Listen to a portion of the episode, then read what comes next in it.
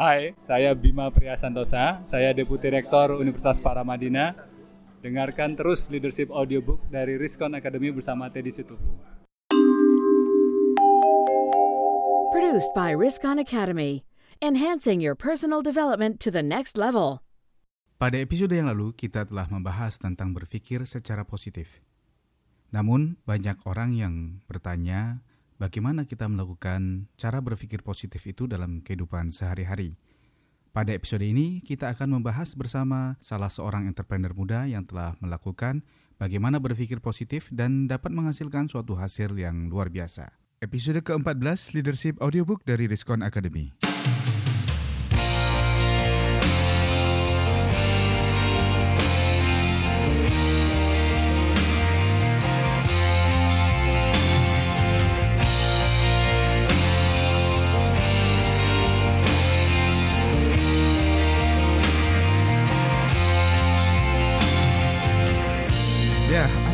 Assalamualaikum warahmatullahi wabarakatuh dan salam sejahtera untuk kita semua. Salam dari kami dari Riskon Academy. Alhamdulillah kita bertemu kembali dalam serial Leadership Audiobook yang akan membahas kepada Anda berbagai informasi, pengetahuan, kebijaksanaan dari khasanah leadership dan manajerial. Kepada Anda yang baru pertama kali mengakses Leadership Audiobook ini, kami ucapkan bergabung, dan terima kasih telah bergabung dengan komunitas ini.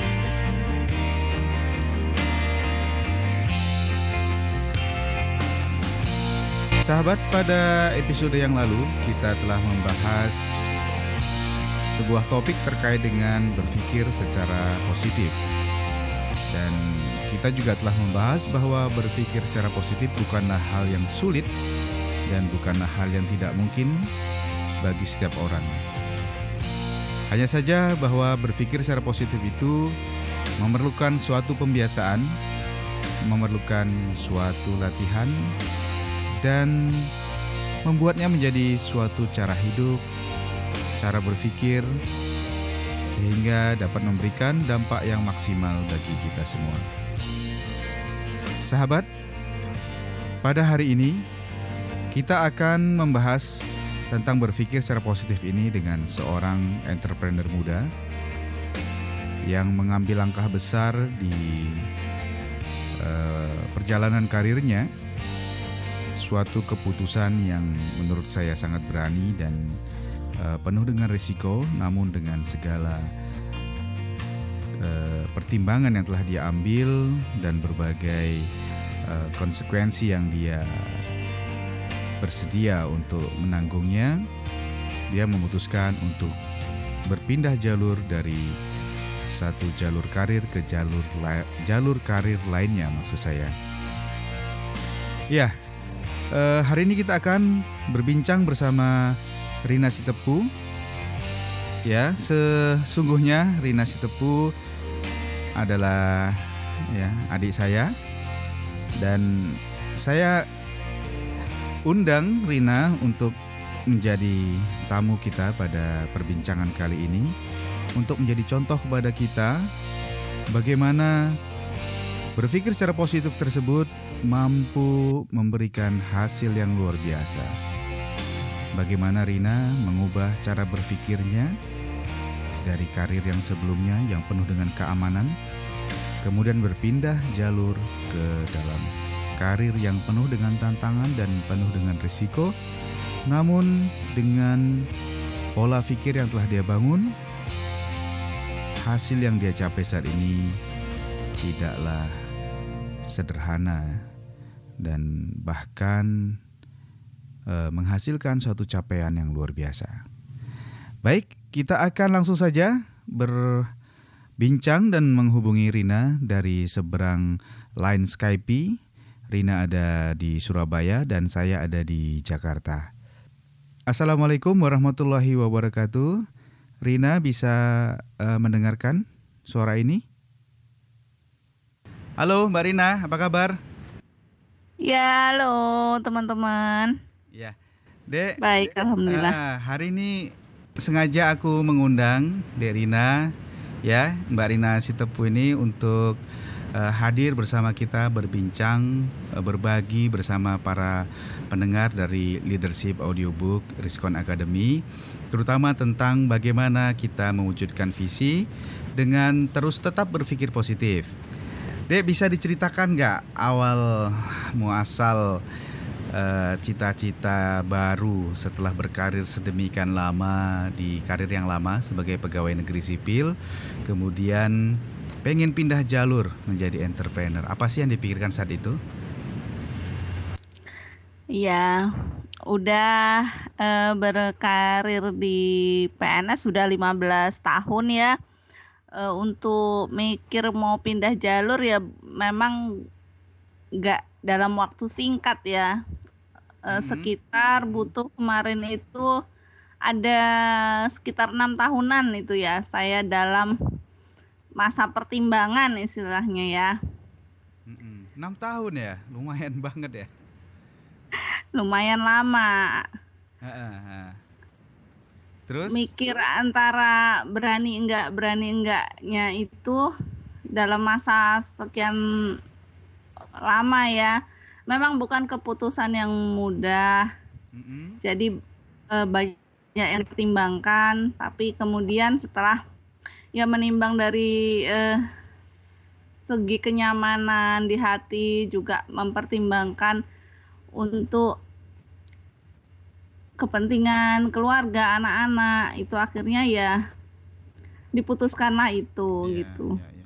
Nah, boleh cerita sedikit sebenarnya target dari perubahan karir yang eh, Mbak Rina tuju setelah dari PNS itu apa sih? ya pasti ya pasti ya. Pinginnya jangka panjangnya punya kebebasan waktu dan finansial itu yang jelas ya. Karena kan kalau di PNS samanya kita kerja eh, dengan orang gitu maksudnya ya yang yang pasti ya keinginan jangka panjangnya pengen punya kebebasan waktu dan finansial tuh pastinya itu. Kan kalau jadi PNS kita ya sebagai karyawan lah ya kita eh, akan seperti itu terus sampai kita masa pensiun ya kita kan harus ya ngikut ya apa yang Jadi sebenarnya profesi baru yang Mbak Rina target setelah keluar dari profesi yang lama itu apa sebenarnya Mbak? ya saya punya bisnis kue ya punya bisnis cake decorated gitu terus selain itu juga Mm-mm. saya menjalankan bisnis jaringan ya Oriflame Oke. Eh, Dua-duanya termasuk ini ya, termasuk berarti ke entrepreneur dan sales jatuhnya ya Mbak. iya Ya. Nah, itu kan dalam bisnis itu sangat kental dengan ketidakpastian.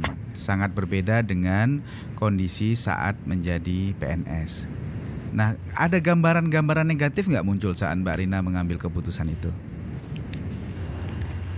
Iya, pasti ada ya, apalagi kan dengan mis- komentar misalnya dari eh, sekeliling kita gitu ya, em, eh, yang pendapat seperti ini, seperti ini, seperti- pasti itu mempengaruhi pengambilan keputusan saat itu yang Oke. jelas. Nah, di sisi lain eh, tentu juga ada gambaran positif atau visi positif eh, yang yang ingin di- dicapai ya dengan berpindah itu. Apa sih pos- eh, visi positif itu? Yang utama ya kenyamanan, kenyamanan untuk saya pribadi ya mem- berharap kondisinya itu lebih nyaman untuk keseharian saya, bisa lebih menikmati hidup lah intinya. Oke, nah kalau ditimbang visi positifnya atau gambaran negatifnya yang lebih besar? Ya mungkin 50-50 lah ya saat itu. Mm-mm. Saat Tapi itu 50-50. kemudian- terus apa yang membuat gambaran positifnya menjadi lebih besar?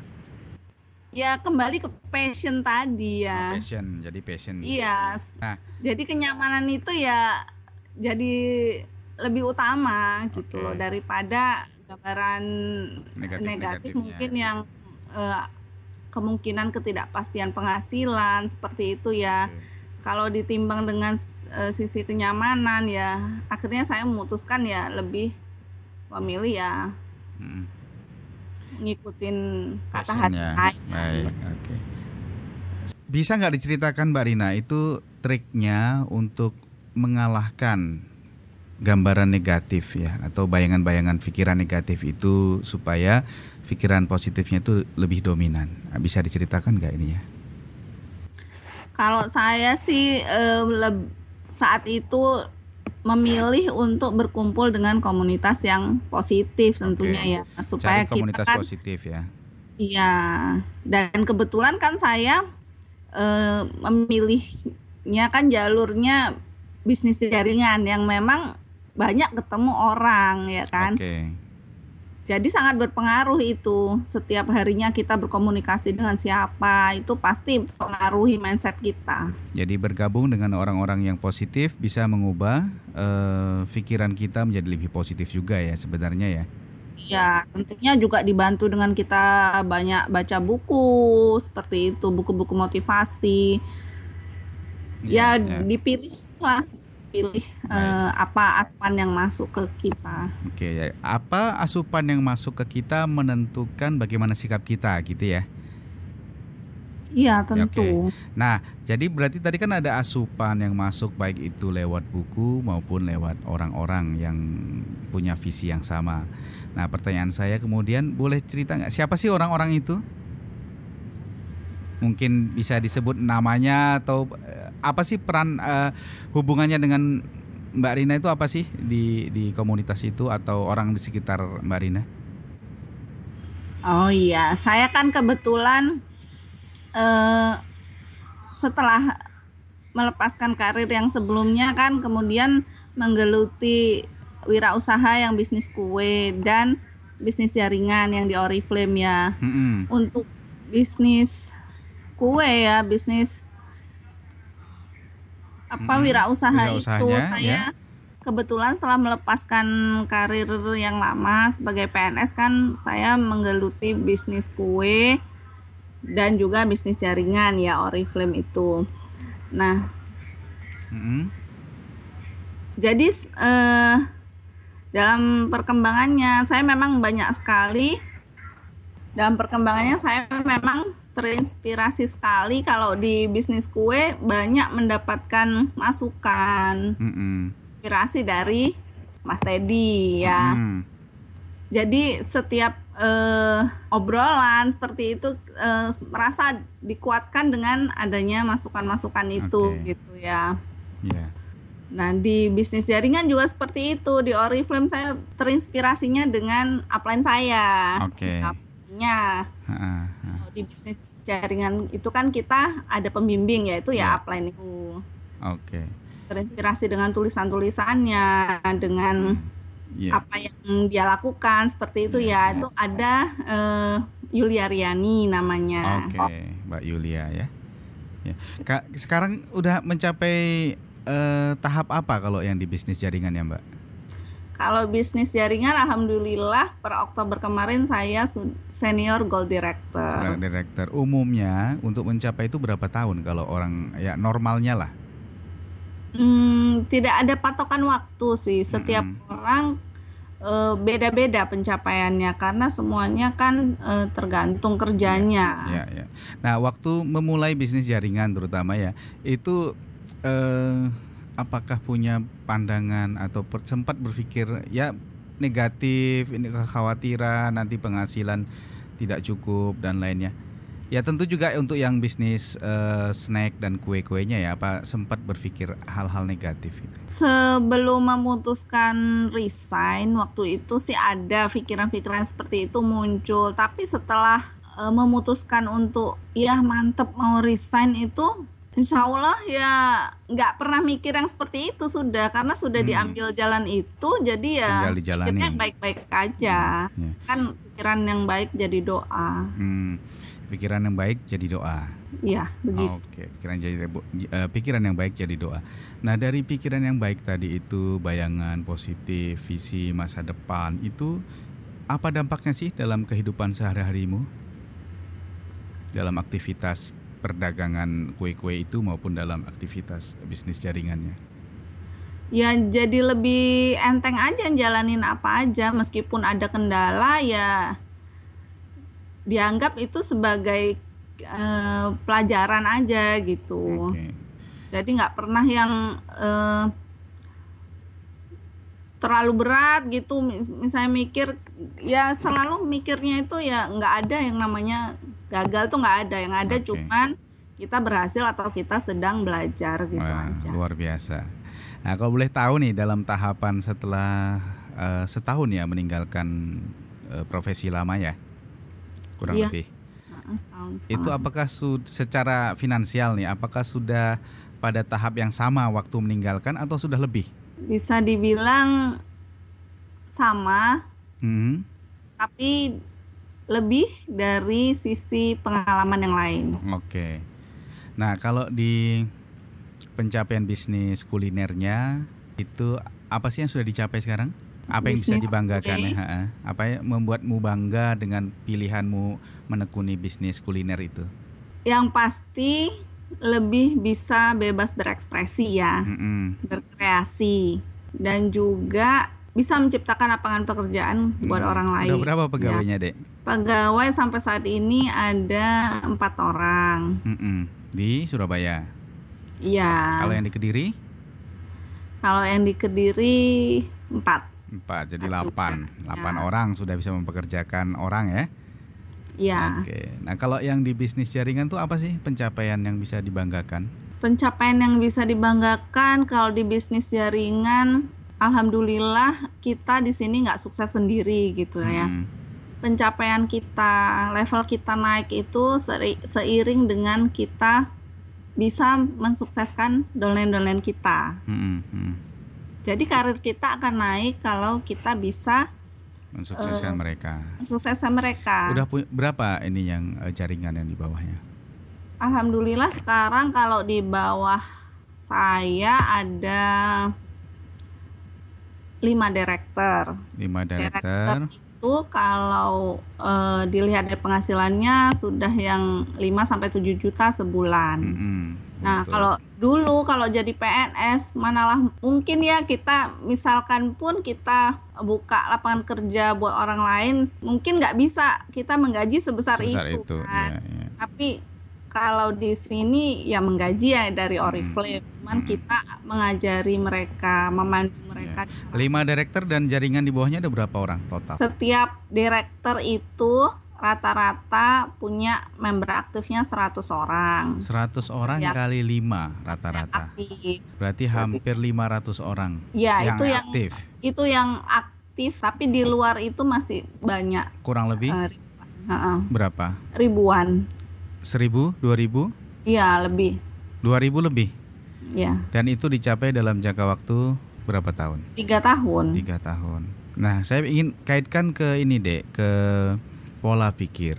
Apakah membangun tiga ribuan orang di bawahmu itu, kemudian menjalankan bisnisnya, melakukan penjualan yang tentu tidak pasti dari hari ke hari, penuh ketidakpastian dan bisa kadang berhasil, kadang tidak gitu. Itu mindset apa yang harus dimiliki oleh seorang eh, sales ya kalau aku ibaratkan sales ya Eh, mindset apa yang harus dimiliki seorang sales supaya bisa seperti itu ya tadi berpikiran positif karena Hmm. pikiran positif itu bisa jadi doa. Kalau saya sih berpegangnya seperti itu. Hmm, praktisnya apa? Contohnya berpikir positif itu seperti apa? Misal mau merekrut orang atau lagi mau menawarkan barang? Ya kita berpikir yang baik-baik aja. Nggak usah yang kita tuh takut ditolak. Misalnya belum apa-apa misalnya kita udah mikirnya wah gimana ntar kalau dia nolak? Gimana Hmm. kalau gimana kalau itu? Nggak usah. Ya udah kita mikir insya Allah ini berhasil kayak gitu. Udah jalan aja. Nanti kan juga kalaupun eh, kejadian kita ada penolakan atau apa kita tuh pasti belajar dari kejadian itu dan itu untuk perbaikan di yang selanjutnya kayak gitu. Oke, ya, jadi luar biasa ya. Jadi eh, banyak hal yang harus dihindarkan untuk berpikir negatif ya. Jadi penuhi pikiran dengan bayangan-bayangan yang positif dan eh, jangan sekali-sekali memikirkan ini gagal, ini tidak berhasil, ini ditolak dan seterusnya. Gitu kah? Iya. Ya. Dan kalau di istilahnya di bisnis jaringan pun ya semuanya harus dimulai dari diri kita sendiri. Karena kita nggak akan bisa memotivasi jaringan kita, downline-downline kita. Kalau kita sendiri juga masih belum bisa Hmm, gitu. Hmm. bisa berpikiran positif gitu kita juga nggak akan mungkin berharap mereka berpikiran positif. Ya harus mulai dari diri kita sendiri dulu. Iya. Nah, boleh nggak sebutkan eh, suatu kutipan atau suatu kata-kata bijak yang sering terngiang atau sering digunakan untuk memotivasi diri sendiri? seribu orang mengatakan kita bisa kalau kita sendiri tidak yakin kita bisa ya kita nggak akan bisa Hmm. tapi kalau seribu orang bilang kita nggak bisa tapi kita sendiri yakin kita bisa kita pasti bisa Luar biasa. jadi sumbernya ya kita sendiri pikiran kita sendiri Mbak Rina bisa nggak di-share buku-buku, blog atau sumber apa pun yang eh, menjadi inspirasi bagi Mbak Rina dan bisa juga di-share untuk menjadi inspirasi bagi teman-teman di eh, komunitas leadership audiobook ini. Iya, saya suka buku Follow Your Passion. Itu bisa nguatin banget. Terus buku-bukunya Ivo Santosa, Hmm. juga Ajaiban Rezeki itu. Terus tulisan tulisannya Rangga Umara, saya suka. Dan juga ini nih audiobook Riskon Academy. Ini sangat membantu banget karena sekarang kan udah zamannya online ya, tinggal kita share aja itu udah pada bisa ngikutin. Hmm. Ya, sering ngikutin juga li- dari Leadership Audiobook Academy berarti. ya? Iya, iya dong. Pasti ini makanya eh, bisa di interview kayak gini ya. Makasih banget buat Riskon Academy. Oke. Eh, mungkin yang terakhir Mbak Rina bisa kasih saran, tips, advice apa pun ya mungkin buat teman-teman di Riskon Academy bagaimana ya su- khususnya untuk di bidang sales apa yang bisa kita maksimalkan untuk mencapai prestasi sebagaimana Mbak Rina telah mencapai prestasi ini. jangan biarkan pikiran-pikiran negatif itu ada. Jadi eh, penuhi aja dengan hal-hal baik yang ingin kita capai itu apa gitu ya. Hmm. Terus yang kedua eh, selalulah berkumpul dengan komunitas yang positif, cari lingkungan yang kondusif, eh, isi hari dengan hal-hal yang positif juga, bacaan-bacaan yang bermanfaat, tontonan yang bermanfaat. Dan jangan lupa selalu dengerin leadership audiobook ini karena ini sangat bermanfaat banget. Mm-mm. Kita bisa fokus dengerin sharingnya seperti ada di dalam kelas seperti itu ya. Jadi eh, rutin deh diikutin bisa teman-teman save juga untuk didengerin lagi seperti itu. Terus jangan lupa juga selalu dekatkan diri kepada Tuhan ya. Mhm. Jadi ibadahnya juga harus dibenahin. Ya. Gitu Mas Teddy.